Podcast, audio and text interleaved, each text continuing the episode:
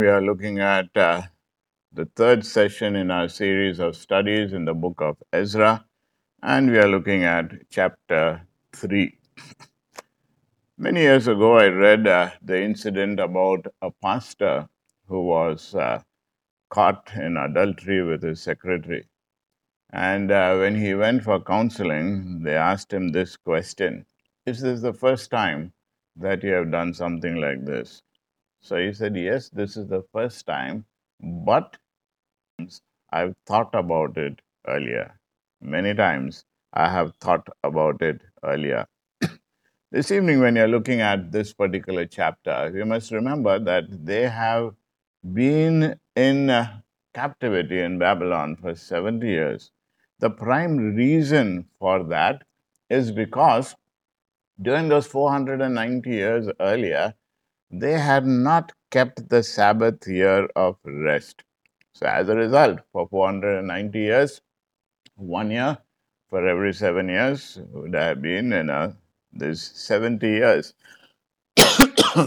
for every 10 years. Sorry. It would have been uh, 70 years. And as a result, you know, you know, you have slowly, slowly, slowly forgotten me, but I have not forgotten what you are doing. And as a result, I will send you into captivity for 70 years, but I will definitely remember to bring you back. And he prophesied all these things much earlier, as we have looked at so far through Jeremiah. You know, it was already prophesied that King Cyrus would issue this decree much, much before all these things came into existence. Now, we must remember you know, that uh, collapse in the Christian life is seldom a blowout, it is usually a slow leak. In other words, when you look back into your Christian life, when you started your walk with God, there would have definitely been a lot of excitement. But if you consider your life today, if you feel that you, know, you have become lukewarm, if you feel that things are not as it was earlier, the chances are it is not that something suddenly happened and you know you just you know, went away. It has been a slow leak over the years. It has been a slow drifting you know, over the years. And that is what has happened to the children of Israel. For 90 years, slow, slow, slow, slow drifting till finally God said, okay, enough. You know, I'm going to send you into captivity because I love you. This evening, as we look at this passage, I want us to analyze our lives, our walk with God. Has there been a drifting away from our roots, our foundation to know Him? And today, have we slowly, in little, little ways, you know, disobeyed Him and thought it is okay, it is okay, it is okay? And as a result, today, we find you know, ourselves in a position where we are no longer on fire as it was when we first started out. If that's the case, this passage has a lot of lessons for us to do, uh, know, for us to learn. Primary lessons is that God gives us a second chance. God gives us a new beginning. So this evening, whatever state you would be in your Christian life, you can always start anew. You can start afresh you can make sure that you do not drift away because as time you know, closes in before Christ coming back again, he wants us to be ready for him. He is preparing a bride, ready, pure, and that should be our heart's desire. Now, it is interesting that Ezra wrote nothing about the long trip from Babylon to Jerusalem we said around 1500 kilometers, around a thousand miles, and uh, they have been there on the road for four months, okay, four months of travel. But Ezra writes nothing about it whatsoever. Similar to in Genesis chapter 12 and verse 5, when Moses you know, writes about Abraham and Sarah's journey to Canaan, it says, And they went forth to go into the land of Canaan and into the land of Canaan they came. Okay. They went forth to go into the land of Canaan, and into the land of Canaan they came. A well known commentator says it's a strange narrative of a journey which omits the journey altogether and notes but its beginning and its end. Are these not the main points in every life? Its direction and its attainment. Surely these should be the two most important aspects of our life the beginning of our journey and the end of our journey. The journey, we are going through that journey right now. That is not the key thing. The key thing is not how you started out. The key thing is how you're going to end it. When God calls us home, would we be found ready and waiting? Ah, or would we say, I'm so sorry, I've drifted away, I'm not really ready? So, this should be our heart's desire. Lord, I want to end well. When my time is up, when I, you call me home, I want you to be, I want to be an individual who says, Lord, I'm waiting, I am ready. Remember, it is possible to end with a saved soul and a ruined testimony. It is possible for a person to end with a saved soul and a ruined testimony. That is why, as we grow older, our heart's desire should be always, know, Lord, help me to end well. Help me never to bring shame to your name. Help me never to dishonor your name. Lord, in these know, years that you have given to me, help me to love you and serve you even more, even more. Now, this should be our prayer. This is just our, our uh, introduction to our study this evening. You know, asking us to evaluate our own lives and find out have we drifted away? And if we have drifted away this evening, the Lord's message is hey, you can have a new beginning. You can have a new beginning. Just as much as God gave the children of Israel a new beginning, an opportunity to start again, an opportunity to start again. Verse 1 tells us when the seventh month came and the Israelites had settled in their towns, the people assembled as one man in Jerusalem. Remember, we said last time there was only 50,000 people who had responded to this opportunity. Now, that's the sad part of it. God gives us opportunity to come back to Him even in these last two years of pandemic and all that has taken place, I believe this is just God's call to us to say, hey, check up on your Christian lives, check up on your spiritual life. Is all well with you? God gives us opportunities. And as long as there is life, there is hope. God gives us opportunities. But do we respond to that? Only 50,000 people out of that whole group responded to this second opportunity. And now, when this second opportunity for a new beginning came, this is what we read in verse 1 of chapter 3. It says, Seven months have gone by. They have come into this place in, a, in obedience. The list, the genealogy, in a, the, the list of people who have come in, all that is noted down. And after they have done that, you know, they have uh, uh, now given the free will offerings, they go back to their homes. And then, if you notice, the scripture tells us they come back again to set up the temple. Can you try and enter into the thoughts of these people who came back? You know, I think it's the next slide. Can you think of you know the thoughts of these people who came back?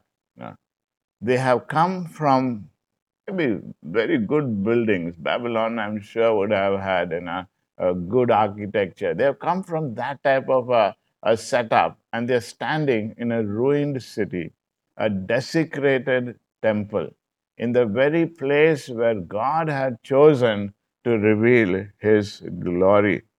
Now, this is going to be a, a new beginning, a new opportunity.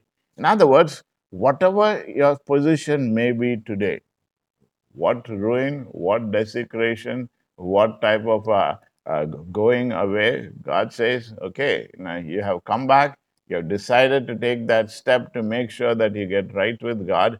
I'm now giving you that opportunity to start all over again. Now, when we take that step, you know, when we take that step, the first thing that you notice that uh, the Jews decided to do was to rebuild the altar, was to rebuild the altar. Now, 50,000 people together from different, different uh, tribes, different backgrounds would not have been an easy task to stay together, isn't it? You know, there would have definitely been issues, problems, but what united them together right from the very beginning was hey, we need to put an altar, start with that altar. And that is the key thing. An altar symbolizes worship, an altar also symbolizes you know, sacrifice. You know. They did not say, you know, let's build a temple first. They said, no, no, let's build the altar first. A small thing, but they said, let's build the altar first. It is better to begin small with God. It is better to begin small than not to begin at all. You know? If you notice, a lot of people take decisions in, in the beginning of the year to say, I want to read the Bible through, but they never start it. They never start the process. Start the process, begin small. And when you begin to do that in that small way, because your heart is saying, I want to renew, build up my relationship with God, when you take that first step, then it is going to be good for the rest of the year, good for the future it is uh, definitely better to rejoice over that little step that you have taken rather than weep over, you know, oh, I messed it up. So, this evening definitely is a good opportunity for us to evaluate our spiritual walk and to make that decision if, in case things have become loose and slack in our spiritual walk, that we will turn to Him and say, Lord, number one, I want to build up the altar. What is the altar? The worship was restored, we find in verses 1 to 6. Do you remember what happens on the seventh month on the Jewish religious calendar?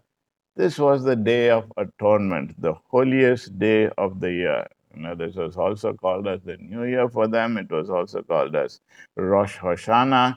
This was also the month that they celebrated the Feast of Tabernacles when they remembered the children of Israel wandering in the wilderness for 40 years, all this had a lot of significance. You know? So, this is why on this particular day, they remembered even for 70 years they had not done all that. Now, all that came back to their mind and says, hey, this is what used to happen. And we used to observe this. So, they said, we will start off with this. So, they begin by rebuilding the altar so that sacrifices and offerings can once again be made to the God of Israel in Jerusalem. Okay, so that is the first thing that they did. Now remember, the first thing you know is all the difficult part is always to get started. You know, let me ask you this evening about your uh, uh, family altar. Okay, do you have a family altar in your homes? Is that a, a regular thing? It doesn't have to be a long drawn out affair. The time that you spend together focusing your dependency on God, focusing on your time that you're going to spend with God, to set that into a regular routine. Remember, in the Old Testament, we find that Abraham built an altar to the Lord immediately after entering the land for the first time. Joshua likewise built an altar to the Lord after entering the land following the Exodus. And here, this remnant also, as soon as they come to this place, the first order of business is to set up the altar. To set up the altar. Now, is that the first thing that you do? The first thing that you do when you get up in the morning is to spend time with God. The altar, is that the first thing? Is that the last thing that you do before going to bed? Or is the altar forgotten? This evening again, think again. You know, worship has to be restored. The altar has to become the central, you know, small beginnings, but it is the key thing for genuine worship to be restored. What was the first thing that Elijah did as he challenged the prophets of Baal on Mount Carmel? In 1 Kings chapter 18 and verse 30, we read, the Bible says, And he repaired the altar of the Lord that was broken down the people had to get back into right relationship, and that required repairing the altar that was broken. So, if the altar is broken in your life, first thing is repair the altar. restore that time with God and make sure that worship becomes the top priority. Now, there was a couple of things about this worship. Number one, it was you know, appropriate. You know, it was appropriate. You know, verse 3 tells us they offered burnt offerings to the Lord. They offered burnt offerings to the Lord. This is what was required. So they made sure that at this altar, they started out with the burnt offerings, with the sacrifice. And I remember in the New Testament, we read about how Jesus has become a perfect sacrifice. And our worship today is built on that fact. It's built on the cross. Why do we have a family altar? We look back on what Christ has done for us, which has given us an opportunity to have that vital relationship with Him. So, the appropriateness of this worship is we come before God not on the basis of who we are, but on the basis of what Christ has done for us on the cross. And that's what they did. They offered the sacrifices. Old Testament times, that was the appropriate thing. New Testament times, we don't come offering other sacrifices. We come before God on the basis of the sacrifice that has already been done. So, our altar is actually an altar of remembrance. We remember. Even when you come to the, the table or the Lord's Supper, you know, there's no fresh sacrifice. We are remembering what God has already done for us in Christ. That is the appropriateness of this worship. Even as, you know, when you participate at the communion table, remember that. That's the remembrance. You're not doing any further sacrifices. You're only remembering with thanksgiving that you don't deserve to come into His presence, but God has made it possible, so you're grateful. Secondly, there was an authority about this worship. It says in verse 2 as it was written in the law of Moses. In other words, you know, you know, they did that burnt offerings because the law required it. And our worship is grounded definitely on the cross and it is guided by the word of God. Jesus mentioned very clearly, isn't it? How should we worship him today? They who come to him must worship him in spirit and in truth. That is genuine worship. And we follow the practices in scripture. We don't offer those rituals, but it is a purpose behind it that really matters. What does the Bible say? What should be the key thing in our worship? How do we come to Him? What should be the ingredients in the worship? What should be the order in the worship? All that we need to follow on the basis of God's word, not on the basis of what people think will be attract more people, on the basis of what people say should be there. Our authority on worship has to be what God's word says. And that's what these individuals did according to what Moses had written in the law. We are living in an age where so many innovations are being brought into the worship of God. Worship today, if you notice, has become more of an entertainment than a genuine worship. But we must be careful that we make sure that genuine worship, which is primarily about giving to God and not about getting from God, so that we would come back from the worship service recognizing that we have had an encounter with Him. Now, that is what worship is all about, and we must make sure that we don't get caught up with all the fancy additions of worship, with all the, uh, the fanfare of worship, and forget about who we are worshiping. It must be according to the standards and authority of God's word. Thirdly, we find that there was a regularity about this worship. They offered the burnt offerings morning and evening. That's what verse 3 tells us. And verse 4 tells us they offered the daily burnt offerings. So they offered these burnt offerings, yes, according to the law, but they also offered it morning and evening. There's a regularity. I wonder if you remember, you know, in our country, in our city, where there was church services both morning and evening. Okay, then once television came in, you know, the evening services slowly took a back seat. And especially Sunday evening specials, people said we are going to sit at home. And slowly most churches stopped the Sunday evening service altogether. And in these last two days, with all the pandemic that has taken place, you know, with all the online services that have taken place, now even if the offline services would be restored, you know, the question is how many people will get back, you know. Is this your heart's desire? I want to be regular in my worship.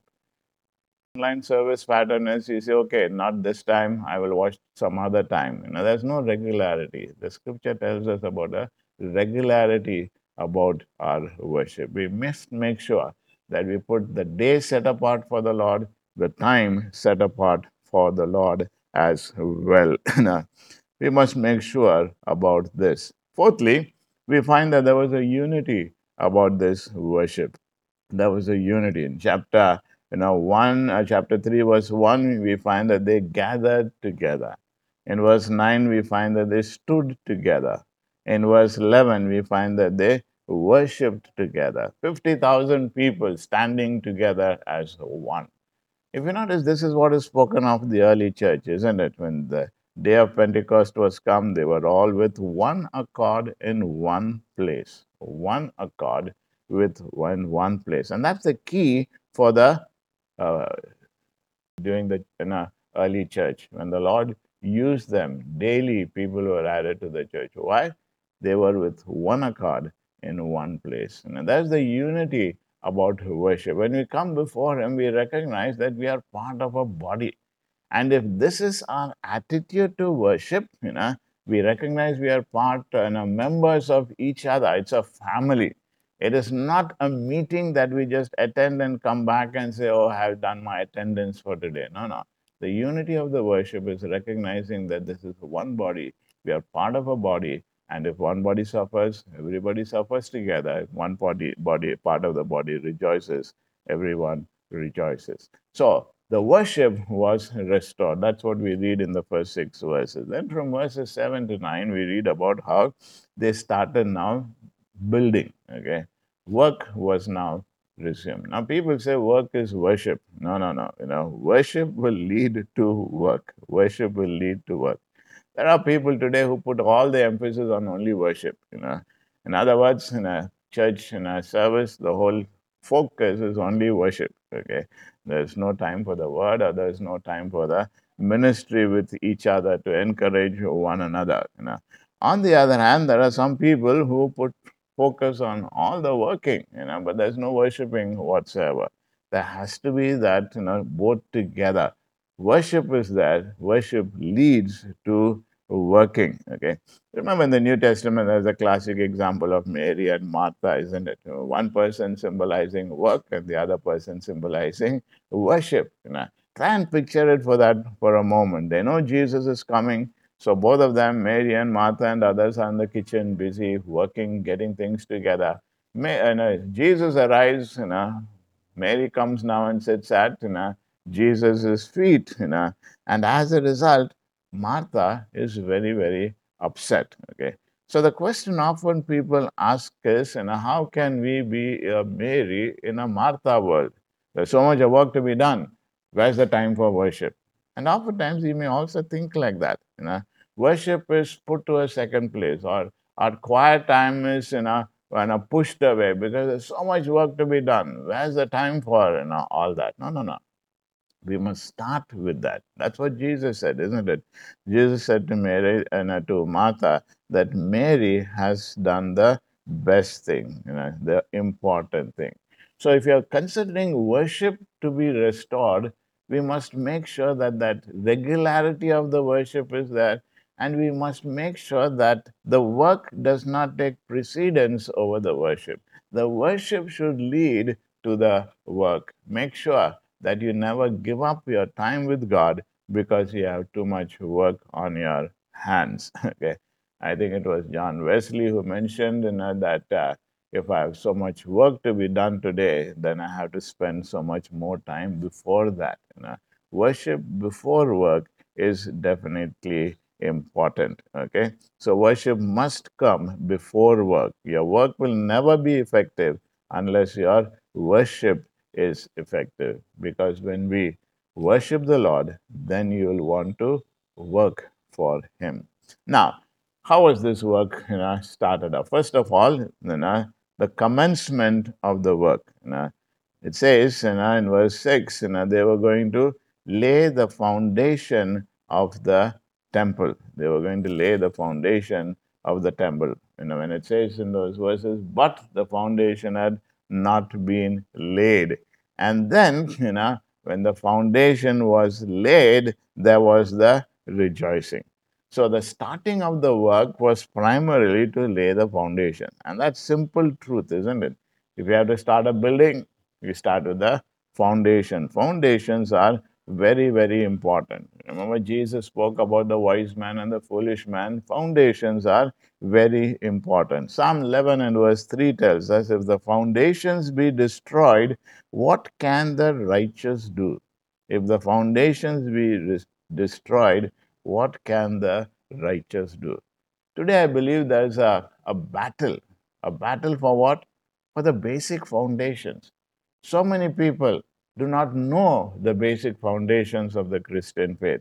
And as a result, we hear of many individuals today, especially in the Western world, you know, individuals have been in ministry maybe for many years. Now suddenly they turn around and say, I no longer believe in Christianity. What do you mean? What happened to your foundations? Because there were no foundations whatsoever. You know, there were no foundations whatsoever. Basic foundations of you know why you believe what you believe is very, very essential. So, if you have drifted away from the faith, if you have drifted away from your relationship with God, maybe your foundations have not really been strong. You need to get back. And that is the first important thing that you need to do. Get back to the foundations of the Christian life and make sure that they are solid. Make sure that they are solid. Okay. A lot of people today say, oh, we must not study Bible doctrines because Bible doctrines divide people. So don't study about doctrines, don't study about foundations. It's all about how good you feel in, your relationship with God. Feelings come and feelings go, but the foundations are so very, very important. So that's the first thing they started to do. They built the foundation. And there's an interesting part over there, you know, when it says, you know, when uh, in verse 3, it says, Despite their fear of the peoples around them, they built the altar on the foundation. Okay. Despite their fear. In other words, remember there were people already there. You know? The poor people were left behind, you know, and they say, okay, you can continue to stay there. So maybe in these ruins, some of these people would have you know, done their own thing, you know, worshipped in their way that they wanted to. So once they have come in, they have to say, hey, look, all that was wrong. Now you need to restart it. So maybe whatever things they had, they had to break it down before the altar was done and because of before the foundations were laid. So there would have been problems. There would have been problems. And this is something that we need to learn. Before foundations are put, all the rubble, the wrong stuff, the wrong belief that has been gathered over the years has to be removed. Remember when Nehemiah rebuilt the walls of Jerusalem, you know, there was so much of rubble that had you know, gathered under it. So if you're going to build a foundation, a wall on a rubble, it's not going to stand. If you're going to have a strong foundation, if you have to build a big building, if you notice, people do pile foundation. They have to get deep into the soil. That's what foundation is all about. Building a foundation oftentimes may start off with a you know, re-education, you know, changing the wrong beliefs that you have held over a period of time. How do you know what the right beliefs are? Again, it is found in God's word. So ask yourself, do you have the right foundations? Have you spent time analyzing your foundations, your belief? Do you know why you are believing what you are believing? Have reasons for your faith. If it is not there, it is soon, your faith will soon collapse. Remember, it is this is happening in the second month. It says in the second month, this is what they started doing the building of the uh, foundations. Now, this is also important because it was the second month that Solomon began to build the temple. Okay, in 1 Kings chapter 6 and verse 1, we read, In the 480th year after the people of Israel came out of the land of Egypt, in the fourth year of Solomon's reign over Israel, in the month of Ziv, which is the second month, he began to build the house of the Lord. So they remembered all these things. These are all significant events. It's a good time. It's a good time. Maybe some important days in your life, some milestones in your life. You look back. Maybe on the day that you came to know Christ, and then you're looking back so many years. You know, how are you today?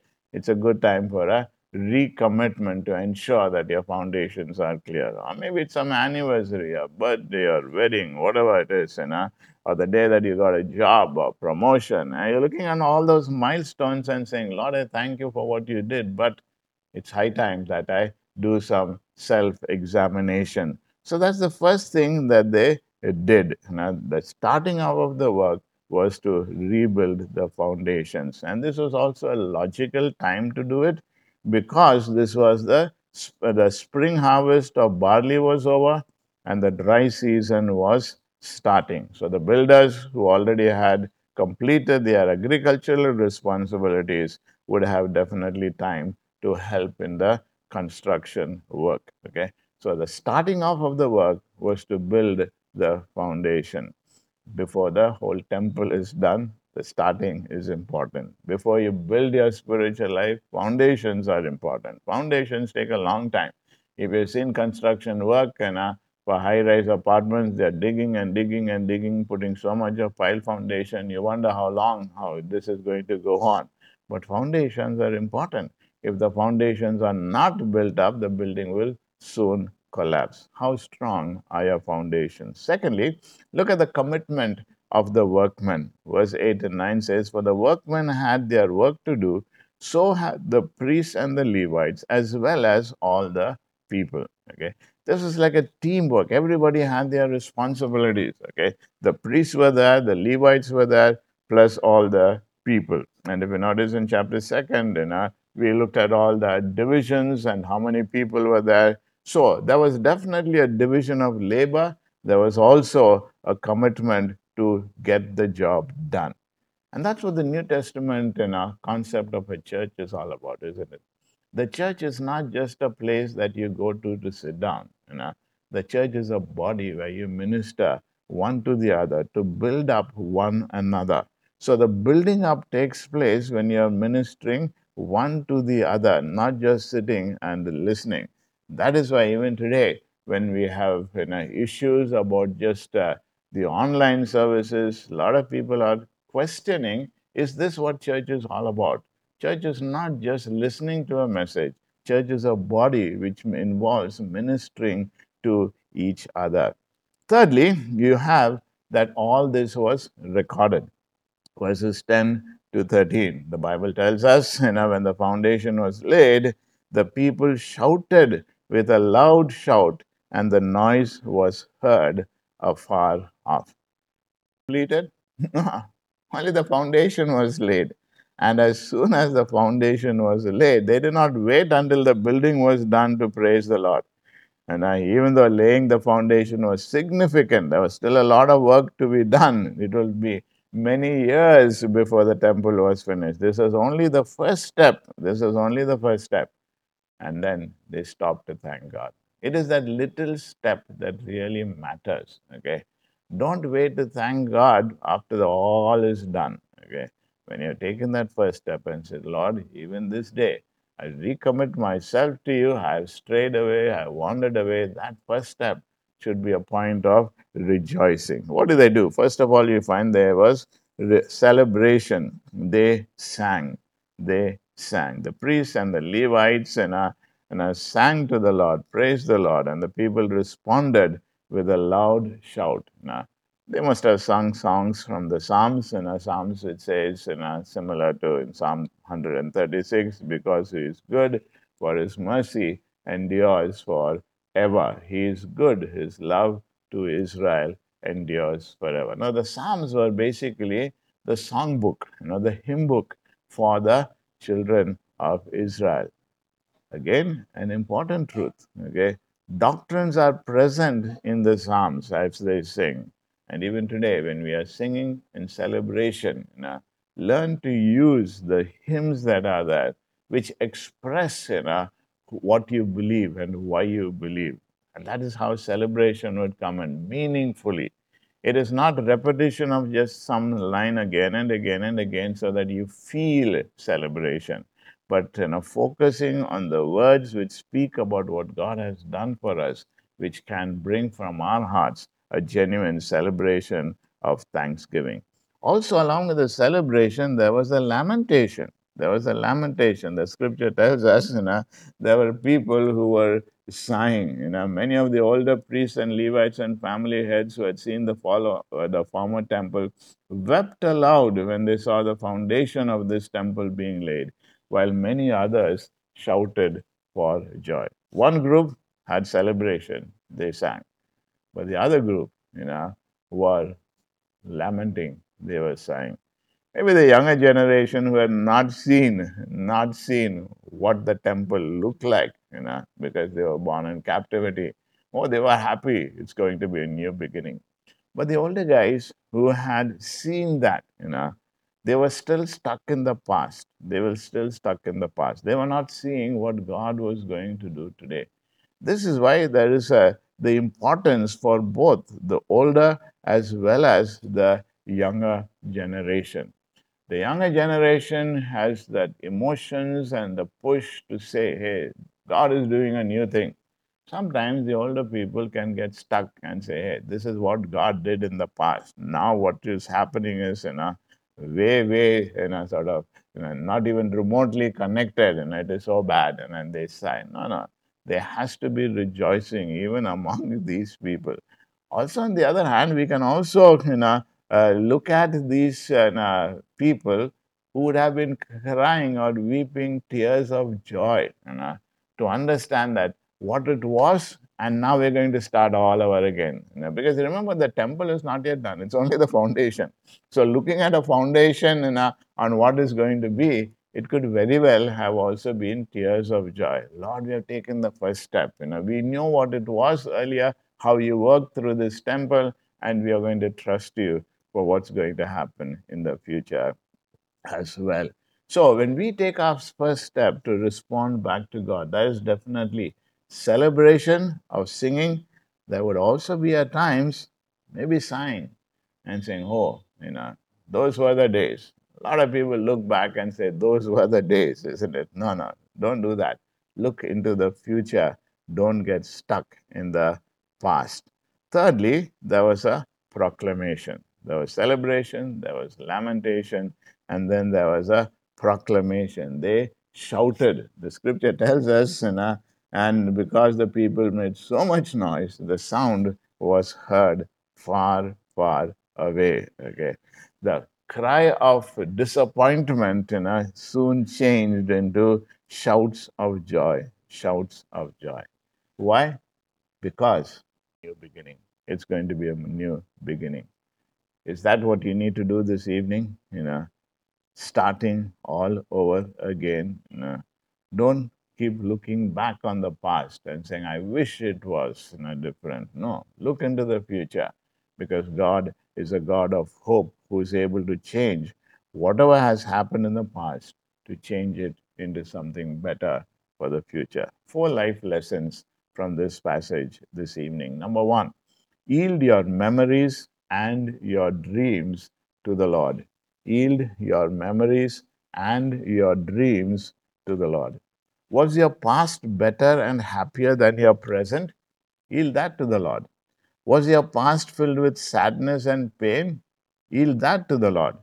And do you have great dreams and hopes and plans for the future? It is good to dream, dream big, but even give that to the Lord and lay it all at His feet and say, Lord, let your will be done. So take your past with your happiness and sadness, take your future with all the unlimited possibilities that are there, and give it all to the Lord and say, God, you are the God of yesterday, you are the God of tomorrow, and I yield both my yesterdays and my tomorrows into your hands. So yield them all to God and say, Lord, I submit myself to you. Secondly, accept your present situation as from the Lord. Accept your present situation as from the Lord. To accept does not mean a passive resignation of the problems of life. Okay. This is not a call to say, I give up, okay? But it means accepting the reality that you are where you are right now because this is where God wants you to be. That God is the one who is sovereign. If God wanted you to be somewhere else, you would be somewhere else, okay? Once you have understood the sovereignty of God in our lives, then we are not upset. We are willing to yield ourselves to Him, knowing that He has the best in store for us. Whatever has happened, He has the best in store for us. So we accept that present situation from God.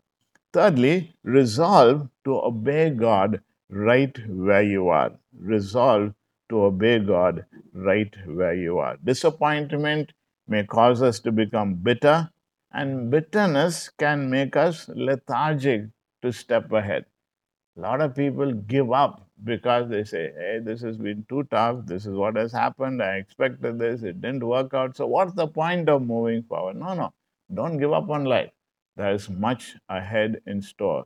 Now, the best is yet to come. So, resolve in your heart that you will obey God right where you are, whatever situation you may be in. No excuses, no delays. Okay if things aren't what you wish it would be, you know, still trust in God and move on ahead. Worship God and also work in the areas that God has given you opportunities. And fourthly, praise God for His goodness in spite of your circumstances. Can we, with full assurance, say, God is good? We sing that song all the time God is good.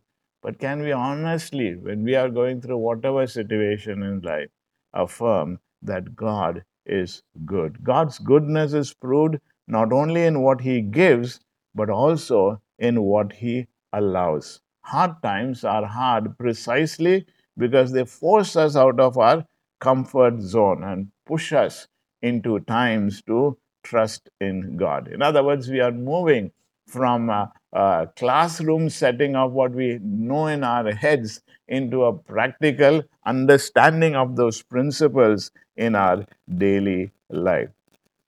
Someone has said that one can learn about sailing in the classroom, but it takes rough seas to make a great sailor. One can learn about sailing in the classroom, but it takes rough seas to make a great sailor. You can learn about driving, you know, all the rules, but you have to get onto the road. You may have learned on your own in a, in a driver's vehicle, you know, driving school vehicle, but you have to get onto the road in your own car. Practical is what is going to prove whether what you have learned is correct or not. Okay. So when you, as you come to you know, the end of our study this evening, a couple of things you must definitely understand. First of all, God's grace is so great that no matter how far we may have gone away, away from our moorings, you know, there's always a possibility of a new beginning. God is merciful, God is gracious. He brought back the children of Israel after 70 years, after 70 years. And when they came back, none of them could say, hey, look here, you know, we did it. No, no.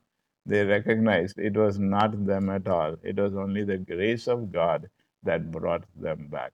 And that's the important lesson that we must learn. Our spiritual walk with God, He is the one who works in us. It is not you know, we who have done something great. Coming back to Him also is a step that He works in our hearts. And I believe if this evening God speaks to our hearts and, says, Come back to Him, then if we are willing to do that, if we are willing to do that, take that step. God says, I'm here waiting with open arms so that God and God alone will get the glory. Remember, tiny acorns you know, grow into mighty oaks. When God wanted to save the world, He started with a baby in a manger. Small hinder- beginnings are no hindrance to the Lord. Take that small step, you know, and you will know what God can do in and through our, your life. How long are you going to allow your future to be defined by your past? How long will you choose to stay in your disappointment? Don't despise your present because it's not what you wanted it to be or because it's not what your past used to be. Lay your disappointments at the foot of the cross. Let Jesus have them. Take your burdens to the Lord and leave them there and give thanks to the Lord for His blessings. And then, by God's grace, move forward in your life, determined to serve the Lord. Believe in your heart that the best that God has for you is still to come. Couple of application questions as we close this evening. Number one, in your church and in your life, have you put things first? How prominent are sacrifice and prayer in your life? What can you do to make these higher priorities in your life? What are some of the things you count as part of the glory days of your church? Are these things part of the foundations that new generation should build upon? Or are they things that you need to give thanks for but let go so that God can do something new? Thirdly, things you don't like about your church. Are you doing anything to help? Or are you letting a critical spirit discourage you? And finally, number four, in considering your financial commitment to your church, compare how concerned you are about your own life and the life of your church. Do you agree that your spirit will never be at rest until you care as much about God's house as much as you do your own? And what difference will this make in your financial contribution to your church? Let's bow our heads in prayer together. Oh, Father, we thank you for your word to us this evening. We thank you for your call to come back to you, that your loving heart, your loving hands welcome us back, just as much as you brought the children of Israel after 70 years and they came back and started with that small beginning of putting you first by building the altar. And when they put that first, life began to flow. To build the foundation, there was so much of rejoicing. We pray, Lord, that as we take the small steps, even this evening, to get back to the first love, to get back to our first priorities, put back the altar as the center in our lives, put back you as the center in our lives. Make sure our foundations are strong. We pray, Lord, that especially in these last days, you would prepare us for your coming so that when any moment you call us home, we would be ready and we would have no regrets. We give ourselves into your hands. Help us, Lord, to make the necessary commitments in our lives even this evening. For we ask this with thanksgiving in Jesus' precious name. Amen.